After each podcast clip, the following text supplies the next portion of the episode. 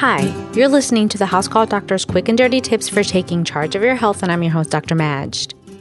When you hear the words chickenpox, you probably picture those awful, itchy red welts that you had as a kid and your mom slathering you with pink calamine lotion and telling you not to scratch. Well, chickenpox used to be a common rite of passage for kids in the US. You may have heard chickenpox referred to as varicella, which is the name of the virus that causes it. It belongs to the family of the herpes viruses, believe it or not, and is highly contagious.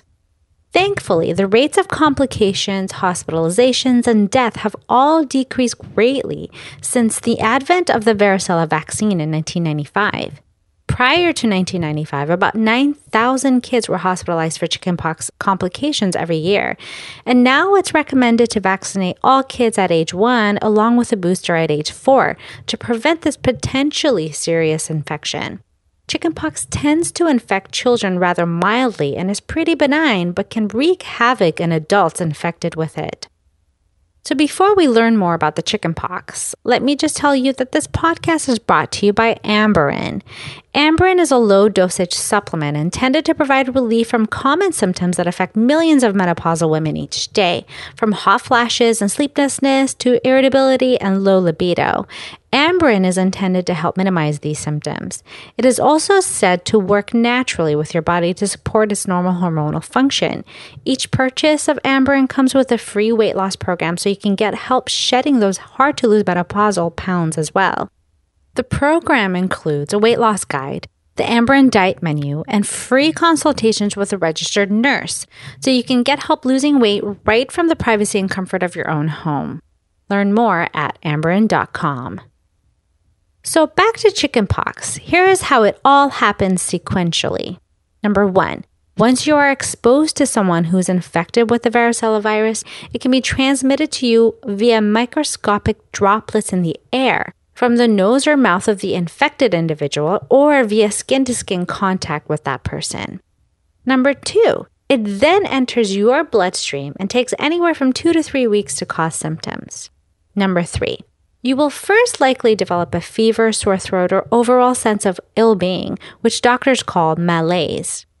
Number four, then, within about 24 hours, the characteristic rash of chickenpox develops and continues to spread over the next four days. Number five, the rash then begins to heal over in the next one or two weeks, and some people may end up with permanent scars from it, unfortunately. So, what does the chickenpox rash look like? You may be wondering. Before you convince yourself that that new rash you developed is actually chickenpox, you should familiarize yourself with some of its key features. Doctors can tell chickenpox from other rashes using these rough guidelines. First of all, the rash is itchy and it tends to develop in crops or clusters. These clusters are surrounded by general redness, and each spot tends to start out as flat. It then becomes raised, and then it turns into a vesicle, which looks like a blister that is filled with fluid. These vesicles then pop open, release fluid, and then crust over. The crops tend to gather in different stages all over the body. Thankfully, because of the vaccine, chickenpox is now pretty rare. And although varicella tends to be benign and self resolving in children, it can cause the following complications in adults. Number one, skin infections. Anytime there's an opening in the skin, such as through a vesicle or from scratching the surface of the skin, bacteria can slide in and invade to cause a skin infection there. Number two, pneumonia. This tends to be one of the most serious complications causing death in those with chickenpox, most especially in adults. That's because pneumonia can actually cause people to stop breathing. Number three, encephalitis. Another serious complication occurs when the virus attacks and inflames the brain and the nervous system. Patients can experience problems with balance, seizures, and other neurologic symptoms, even ultimately leading to death. And number four, shingles. Chickenpox can also reappear later in life as a distinct smaller rash that has the potential to be very painful. You can listen to my earlier podcast on this topic called What is Shingles? If you do become infected with the varicella virus, make sure you stay at home so as not to expose others. That's the most important thing to learn.